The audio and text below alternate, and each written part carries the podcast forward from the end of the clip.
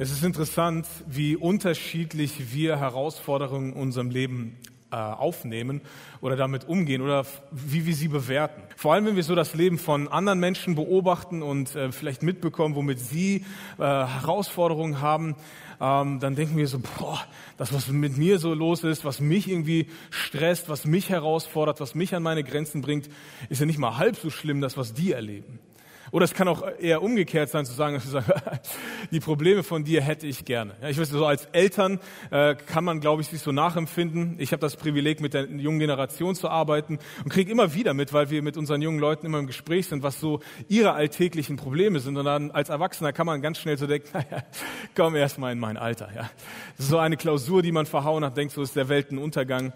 Es, es gibt so ein, ein Problemfeld als junger Mensch, äh, das wirklich, wirklich schmerzt. Und ich glaube, wenn wir uns als Erwachsene so in diese Phase zurückerinnern, dann können wir vielleicht so ein klein bisschen nachempfinden, wie sich dieses Leid anfühlt. Und ich sage es bewusst, dass das Leid ist, weil zumindest als ich in dieser Phase war, habe ich unglaublich gelitten. Ich, ich komme kurz drauf, was ich damit meine. Und zwar, ähm, es gab so ein, einen Tag, wo, wo ich ein unglaublich tolles, hübsches, unglaublich charmantes Mädchen gesehen habe und erlebt habe.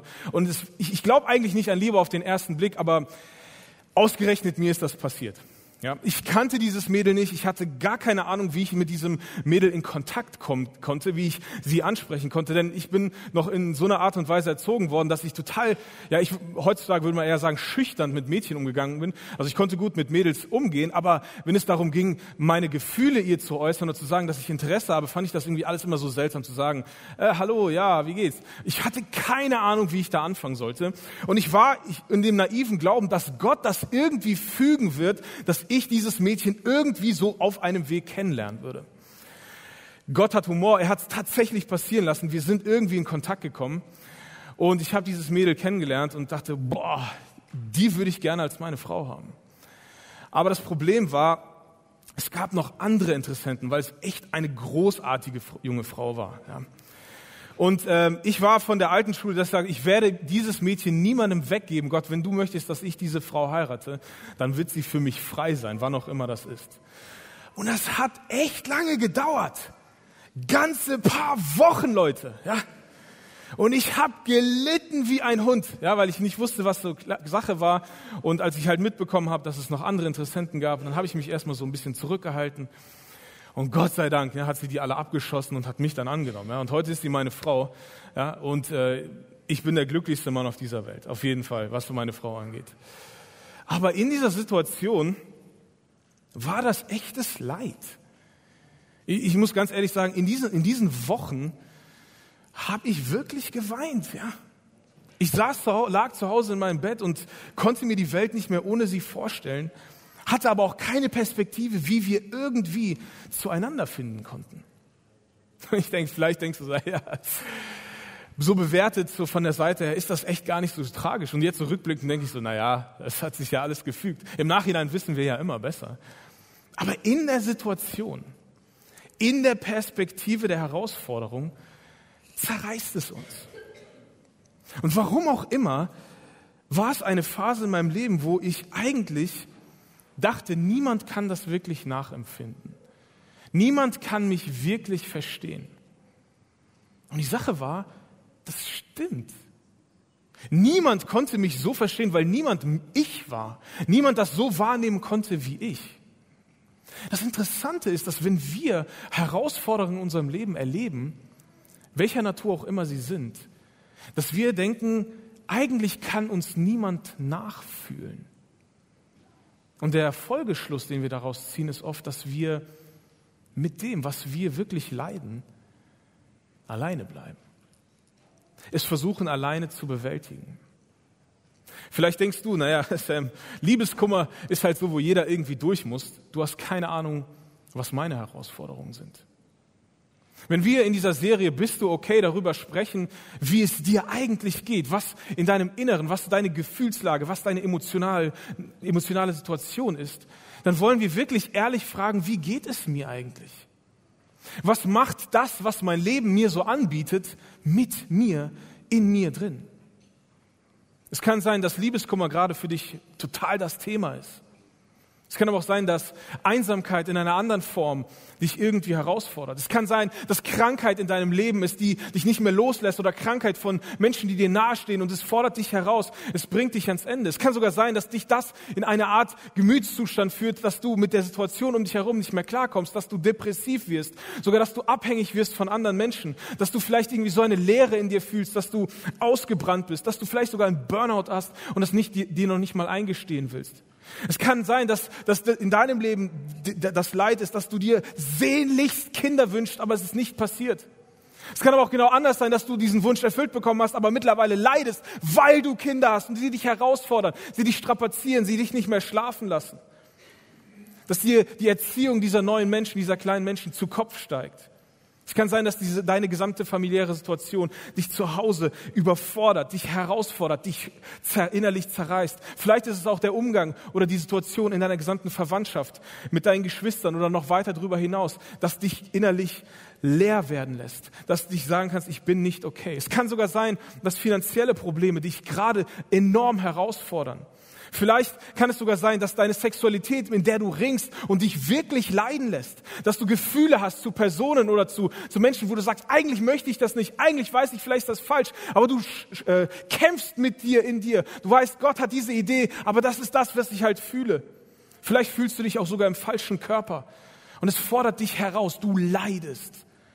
Vielleicht ist die Atmosphäre auf dem Arbeitsplatz das, was dich gerade herausfordert. Das, was dich vielleicht sogar innerlich zerstört. Vielleicht hast du ein Gefühl, dass du nie genug sein kannst, dass du nie schön genug sein kannst, dass du nie perfekt genug sein kannst, für wen auch immer du das, äh, das versuchst zu sein. Es kann sein, dass du eine grundsätzliche Unzufriedenheit in deinem Leben spürst und nicht genau definieren kannst. Du bist vielleicht sogar so am Ende, dass du müde bist von deinem Leben und sogar mit dem Gedanken spielst, dein Leben zu beenden. Es kann sogar sein, dass du sehr christlich leidest, nämlich dass du, dass du Jesus folgen willst, aber es gibt diese eine Sache oder diese zwei Sachen. Du weißt, sie sind Sünde, aber du kommst davon einfach nicht weg. Und das Interessante ist, dass wenn wir uns fragen, bist du okay? Dann, wenn wir mit anderen im Gespräch sind, dann haben wir ganz oft das Gefühl, das, was mich herausfordert, das geht den anderen doch eigentlich nichts an. Der kann das doch gar nicht nachempfinden. Der, der wird doch vielleicht sagen, ja, ja, das ist doch Pillepalle, oder? Bist du okay?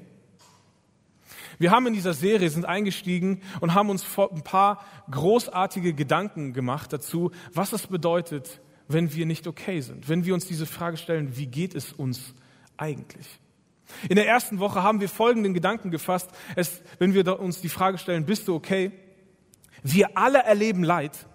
Aber das ist nicht normal. Unsere Welt ist geprägt davon, dass wir Leid erleben, dass wir Herausforderungen erleben, dass wir Schwierigkeiten erleben. Aber normal ist das nicht, denn Gottes Idee von dieser Welt war eigentlich eine heile Welt. Aber als unsere Welt gebrochen ist, bedeutete das für uns, dass wir angefangen haben, Leid zu erleben. Und ein Ausdruck dessen, dass wir Leid, äh, dass, dass, dass wir, wenn wir mit Leid äh, konfrontiert werden, ist Folgendes. Einen zweiten Gedanken, den wir äh, entdeckt haben, ist nämlich, es gibt ein innerliches Aufbäumen, wenn wir Leid sehen oder erleben. Etwas in uns, das, das Göttliche in uns, dieses Perfekte, wie wir eigentlich gemacht worden sind, wenn es mit dem konfrontiert ist, was eigentlich nicht gedacht war von Gott, mit dem Leid, mit, dem, mit der Ungerechtigkeit dieser Welt, dann bäumt sich in uns etwas auf. Es lehnt sich etwas in uns auf.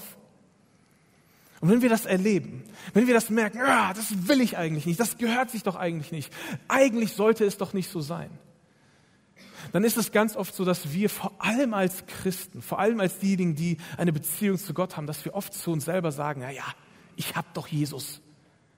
Wenn sich in uns etwas aufbäumt, dieses, diese göttliche Natur, diese Ewigkeit in uns drin, die sich wehrt gegen diesen Zustand dieser Welt, in der wir leben, dann schlucken wir es lieber runter und drücken es nicht aus.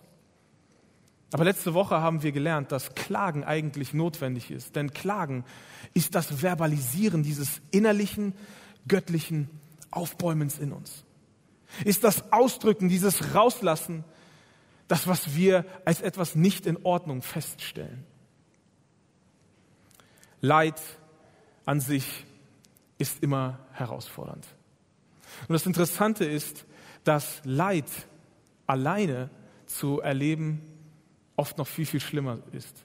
Einsam zu leiden, das ist das Schlimmste. Manchmal ist es gar nicht so herausfordernd, das Leid an sich zu, zu erleben und zu ertragen, sondern es alleine zu machen. Aber was führt uns dazu, dass wir mit den Herausforderungen unseres Lebens, dass wir lieber nicht klagen wollen, denn wir wollen ja nicht unzufriedene Menschen sein, denn wir haben doch so viel empfangen von Gott, dass wir sogar selbst dieses innerliche Aufbäumen, das sogar göttlich in uns drin ist, dass wir selbst das nicht rauslassen. Und wenn wir es rauslassen, dann vielleicht nur vor ihm und bloß nicht vor anderen, denn wir wollen ja nicht unzufrieden wirken. Und da eigentlich verschlimmern wir unser Leid noch mehr. Es ist uns unangenehm, anderen zu sagen, was uns herausfordert. Weil wir glauben, dass es halt nicht so dramatisch ist, wie vielleicht in dem Leben anderer. Wir haben vielleicht das Problem, dass wir sagen, ja, wir wollen ja nicht hilfsbedürftig aussehen. Vielleicht ist es uns auch einfach peinlich zuzugeben, dass wir mit dieser einen Sache, mit dieser Sünde schon seit Jahren, Jahrzehnten zu kämpfen haben. Wir versuchen es alleine. Wir wollen bloß keine Schwäche zeigen. Wir wollen ja niemandem zur Last fallen. Und so führt, kommt es dazu, dass wir ganz oft irgendwie diese Tendenz in uns haben, dass wenn Dinge uns in unserem Leben herausfordern, wenn wir Dinge erleben, die uns ganz klar nicht mehr okay sein lassen, lieber alleine durchmachen, als andere mit in diesen Prozess reinzunehmen. Wir distanzieren uns von Menschen im Leid. Und das Schlimme daran ist, dass wenn wir uns von Menschen distanzieren, dass wir oft das Gefühl bekommen, dass selbst Gott sich von uns distanziert. Denn ganz oft wirkt Gott durch andere Menschen in unserem Leben. Und im Leid fühlen wir uns dann auch ganz schnell von Gott verlassen. Der Apostel Paulus lebte in der Zeit, in der Jesus geboren wurde. Er war ungefähr so ähnlich alt wie Jesus, aber er war ein Fanatiker, der, der das Problem hatte, zu sagen, hey, das, was diese Menschen über Jesus glauben, das ist ein Problem. Aber er hatte eine radikale Begegnung mit Jesus, die alles in seinem Leben umgedreht hat, was sogar so hingeführt hat, dass er gesagt hat, ich will der ganzen Welt erzählen, was dieser Jesus eigentlich uns gegeben hat, was er uns auf diese Erde gebracht hat. Dass Gott mit uns ist, dass wir nicht mehr alleine sind. Und dieser Paulus auf dieser Mission, allen Menschen davon zu erzählen, dass Gott nahbar, dass Gott nahe ist, musste sehr viel erleiden. Er hatte viele Herausforderungen in seiner Aufgabe, in seinem Leben. Er macht einmal eine kleine Auflistung, wo er alles erzählt, was er alles durchgemacht hat. Er hat körperlich gelitten, er hatte viele Strapazen auf sich genommen. Paulus war jemand, der wusste, was Leid, was Herausforderungen, was Schwierigkeiten im eigenen Leben sind. Trotzdem haben ihn diese Herausforderungen nicht davon abgehalten, diese frohe Botschaft, dieses frohe Evangelium weiterzuerzählen. Und er konnte nicht innehalten, er konnte nicht pausieren. Und er hat weiter Menschen überzeugt, zu sagen, Jesus ist der, der uns Gott nahe gebracht hat, der uns aus der Einsamkeit herausführen möchte, in eine Beziehung zu Gott zurück. Und Paulus gründete viele Gemeinschaften, die sich Kirchen nannten. Und eine dieser Gemeinschaften war die Gemeinschaft in der Stadt Korinth, die Gemeinde in Korinth. Korinth ist eine historische Stadt, die wir heute besichtigen können. Die Ausgrabung kann man heute noch anschauen. Und Paulus schreibt an diese historische Kirche Korinth folgende Worte. Er sagt, gepriesen sei Gott, der Vater von Jesus Christus, unserem Herrn. Er ist der Ursprung aller Barmherzigkeit und der Gott, der uns tröstet. Gott ist derjenige, ihr Lieben, ihr, sollt, ihr sollt, dürft nicht vergessen, preiset hoch, erinnert euch daran, lobt Gott dafür, denn er ist der Ursprung der Barmherzigkeit. Er ist derjenige, der mit uns mitfühlt und nicht nur emotional mit uns mitdenkt, sondern bereit ist, etwas für uns zu tun. Gott ist barmherzig. Er ist derjenige, er ist die Quelle des Trostes. Und das ist nicht nur ein Trost, wo wir sagen, ah ja, das wird schon, sondern es ist ein Trost der, der absoluten Empathie, der ermutigt, der Kraft gibt, der wieder äh, bestärkt weiterzumachen. So ein Gott ist es.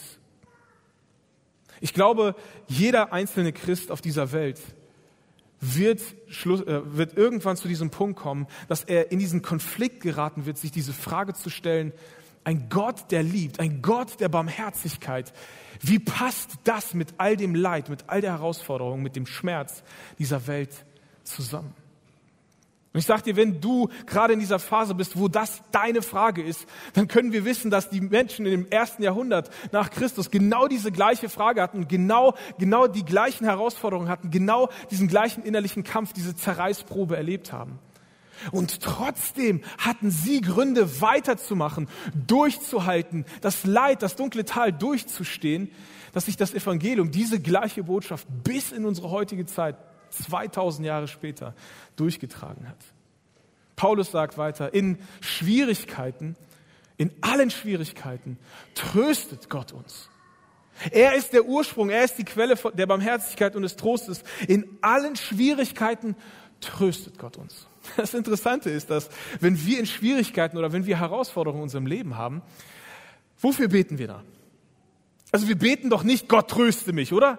Wir beten, Gott, schaff das weg. Gott, heile mich. Gott, mach mich gesund. Gott, hilf mir, dass ich einen neuen Job finde. Gott, tu ein Wunder in meinem Leben. Aber Paulus sagt, du kannst dir nicht sicher sein, dass Gott immer ein Wunder tun wird.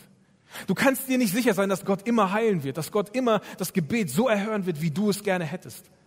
Aber eines kannst du dir sicher sein. Du kannst dir sicher sein, dass wenn Schwierigkeiten, nämlich in allen Schwierigkeiten unseres Lebens, ist er da und er tröstet.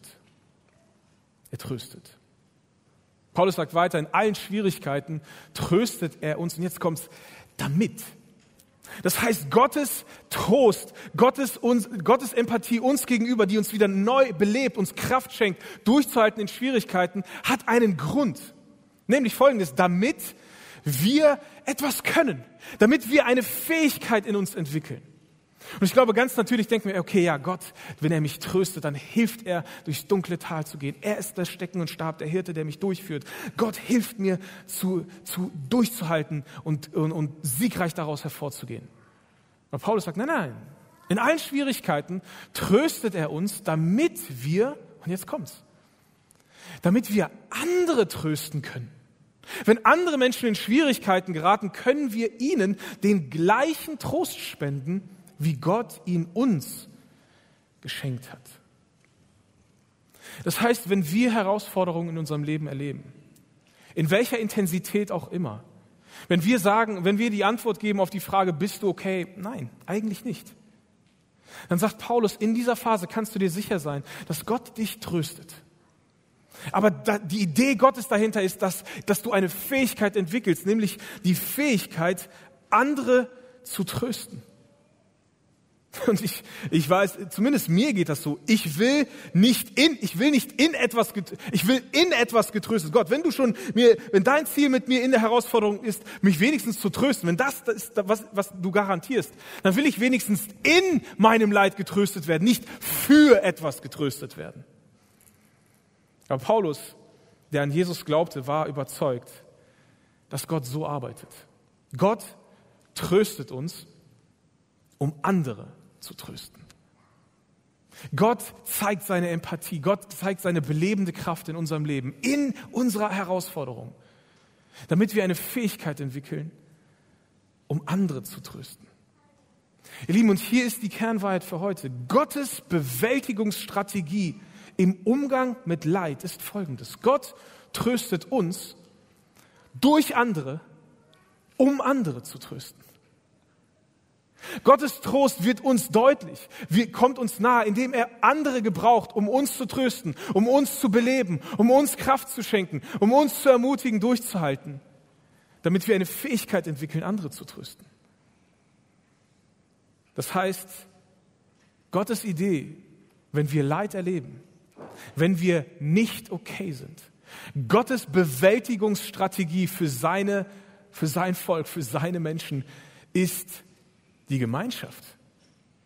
Gottes Idee, wenn wir Schwierigkeiten erleben, ist, dass wir es nicht alleine tun, sondern dass wir es mit anderen tun. Dass wir von anderen in den Arm genommen werden, dass wir von anderen getröstet werden. Dass auch selbst wenn unsere Schwierigkeiten so sind, wo wir sagen, ah, die anderen werden es nicht verstehen, dass wir es zulassen, dass andere in unserem Leben teilhaben dürfen, mit uns weinen, mit uns leiden.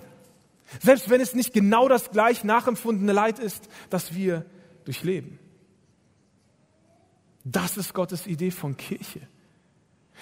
Kirche ist Gottes Bewältigungsstrategie für dich. Gott will nicht, dass du alleine leidest. Das will er nicht. Dafür hat er eine Bewältigungsstrategie, einen, einen Ort geschaffen, wo das passieren kann. Deswegen, wenn du nicht okay bist, bleib damit nicht allein. Nutz das Fangnetz der Gemeinde dafür. Für, für Paulus war das total klar. An einer anderen Stelle sagt Paulus Folgendes. Er sagt, so wie euer Körper viele Teile und jeder Körperteil seine besondere Funktion hat, so verhält es sich auch mit dem Leib Christi, mit der Kirche. Ja, das ist ein anderes Wort für die Kirche. Wir sind alle Teil, wir sind alle Teile seines Leibes, wir sind alle Teile seiner Kirche. Und jeder von uns hat eine andere Aufgabe zu erfüllen. Und da wir alle, wir alle zusammengenommen in Christus ein Leib, eine Kirche sind, gehören wir zueinander und jeder Einzelne ist auf alle anderen angewiesen. Und hier sind wir als Deutsche mit unserem Problem. Wir wollen es selber schaffen. Wir wollen es hinkriegen. Wir wollen unabhängig sein. Wir wollen eigenständig sein. Aber Gottes Idee ist, hey, ihr braucht einander. Kirche funktioniert nur, wenn alle sich als Teil eines Ganzen verstehen. Du bist auf den anderen angewiesen und es wird nicht, es wird nirgendwo deutlicher als eine Situation, wo du sagst und dir eingestehst, ich bin nicht okay. Mir geht es nicht gut. Wir brauchen einander.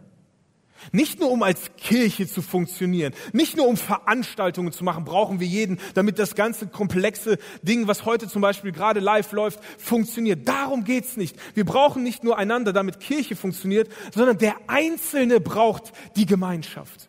Wir brauchen die Gemeinschaft, um eine Gemeinschaft zu sein. Der Einzelne braucht die Gemeinschaft, um Einzelner zu sein. Verstehst du, dass du als Kind Gottes die Gemeinschaft, das Netz der Kirche brauchst, um individuell Gott nachfolgen zu können? Paulus sagt, es ist wie ein Körper, wo jeder sein Teil ist. Die Hand braucht das Auge, wenn die Träne läuft. Wir brauchen einander. Und deswegen wird Paulus da auch ziemlich praktisch. Und er sagt im Folgenden, sind andere Menschen glücklich, dann freut euch mit ihnen. Und hier sind wir wieder bei unserem Thema, sind sie traurig, dann begleitet sie in ihrem Kummer. Wenn irgendein Teil des Körpers leidet, leiden alle anderen mit. Und ich glaube, das haben, hier sind wir großartige ähm, Spezialisten geworden, dass das nicht mehr für uns gilt. Wenn einer leidet, leiden alle mit. Wie, wie, wie kann das funktionieren in einem großen Gefüge von Menschen, dass wenn einer leidet, dass alle mitleiden? Ja, das hat etwas mit Mitteilen zu tun. Wenn wir einsam bleiben, wenn wir den, den Leib nicht merken lassen, wenn die Kirche nicht mitkriegt, dass ich leide, dass ich Herausforderungen habe, wenn ich alleine bleibe, wenn niemand mir an meiner Seite sein kann, dann kann Gottes Bewältigungsstrategie von Leid nicht funktionieren. Wenn wir alleine bleiben, leiden wir alleine. Aber eigentlich ist die Idee, dass wenn ein Teil leidet, dass die Gemeinschaft, dass der ganze Leib mit leidet. Und deswegen sagt Paulus, helft euch gegenseitig. Helft euch bei euren Schwierigkeiten und Problemen. So erfüllt ihr das Gesetz, das wir von Christus haben.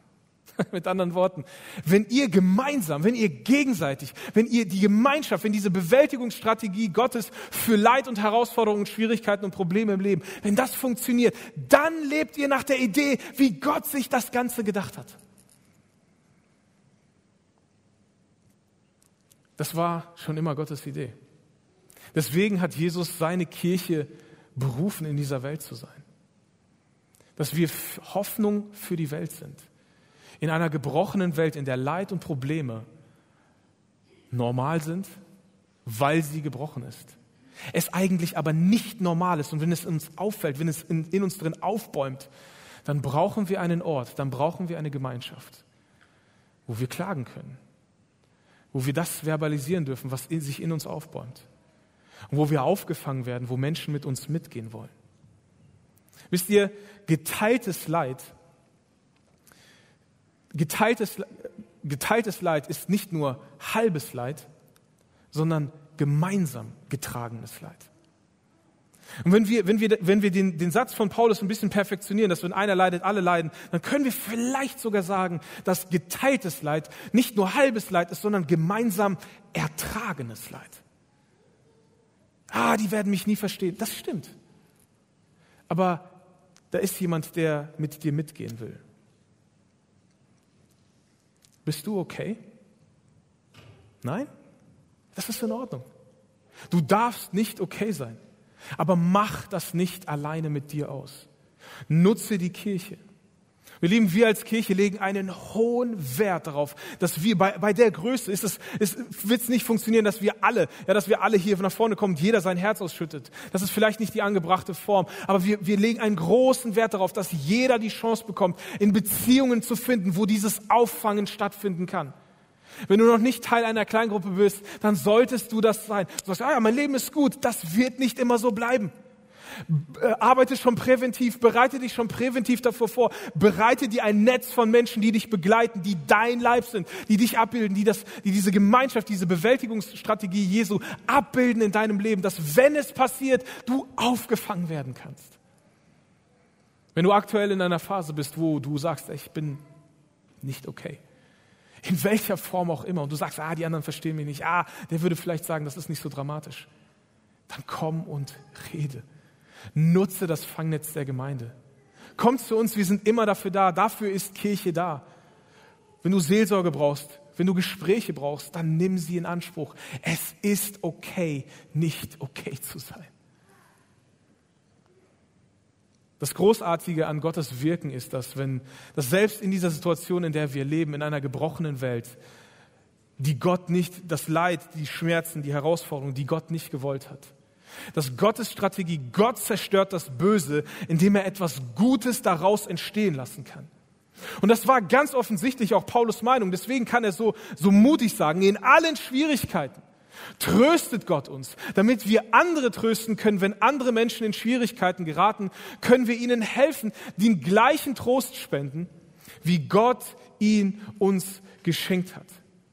Ihr dürft darauf vertrauen, je mehr wir für Christus leiden, desto mehr lässt uns Gott durch Christus Trost zuteil werden. Hier dieser Satz, für Christus leiden, dieser, dieser Teil des Satzes, für Christus leiden, hört sich so an, so, ja, okay, ich leide ja nicht für meinen Glauben. Aber man könnte das auch anders übersetzen. Man könnte das auch folgendermaßen übersetzen. Wenn wir wie Christus leiden, und die Theologen sind sich da nicht ganz einig, die einigen sagen, ja, wenn wir so Leid erleben für unseren Glauben, wenn wir, ne, wie Christus am Kreuz, aber die meisten gehen davon aus, wie Christus leiden, wenn wir menschliches Leid erleben, so wie Jesus Mensch geworden ist.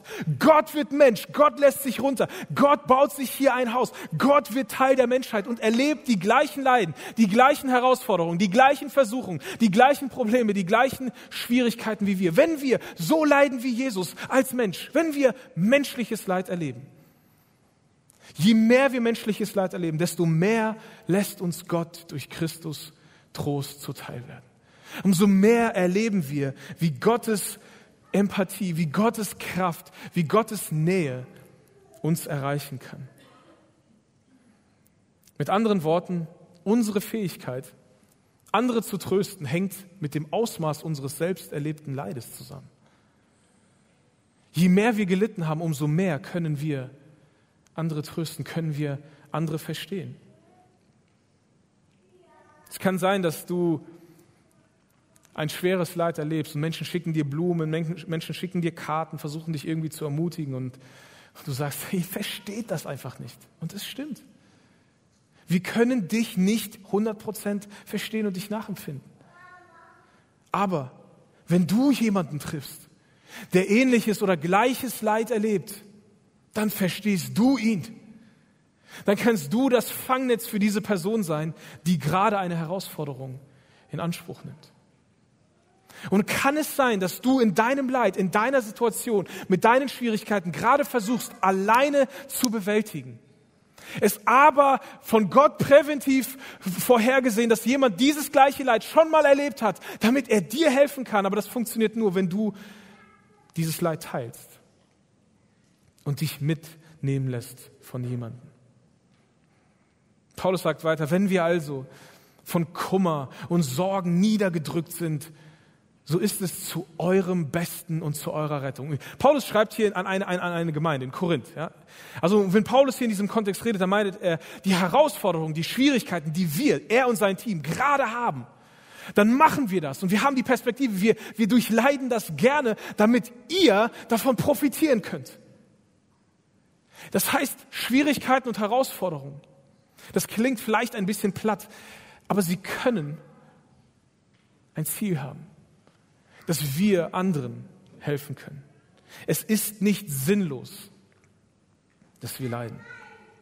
Wir sehen den Sinn in unserem Leid, weil wir euch dann besser helfen können.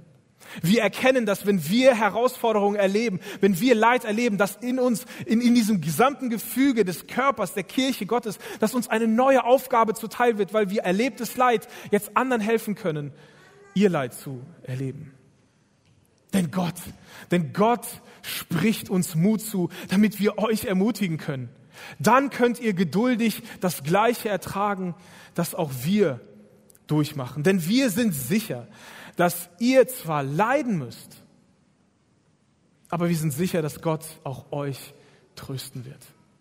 Dass dieser Trost Gottes sicher ist, verbindlich ist, dass er kommen wird. Was bedeutet das für uns? Tröste andere, die Trost brauchen, den du selbst erfahren hast. Für Paulus ist klar, Gottes Bewältigungsstrategie für Leid ist die Kirche, ist eine Gemeinschaft, ist ein Ort, wo wir Mitgefühl, wo wir Empathie erleben können.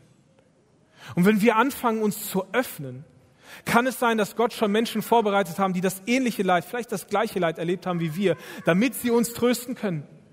Und dass durch den Trost anderer Menschen Gottes Trost in unserem Leben Realität und nicht mehr so abstrakt wird. Es ist interessant, was das für eine Kraft hat. In der nächsten Woche, wenn wir diese Serie beenden, werden wir ganz praktisch werden, wie das ganz konkret aussehen kann. Wie du anderen helfen kannst, durch ihr finsteres Tal durchzugehen. Deswegen seid nächste Woche auf jeden Fall dabei. Aber das Interessante ist an diesem Aspekt, ist, dass, ist, dass wenn wir, wenn wir von der Gemeinschaft der Leidenden reden, ja, wenn man, wenn man sowas sagen kann wie die Gemeinschaft der Leidenden, dass, dass folgende Dinge gelten. Die Gemeinschaft der Leidenden. Es gibt eine natürliche Verbindung zwischen denen, die Schweres oder Ähnliches erlebt haben, oder? Kennt ihr das?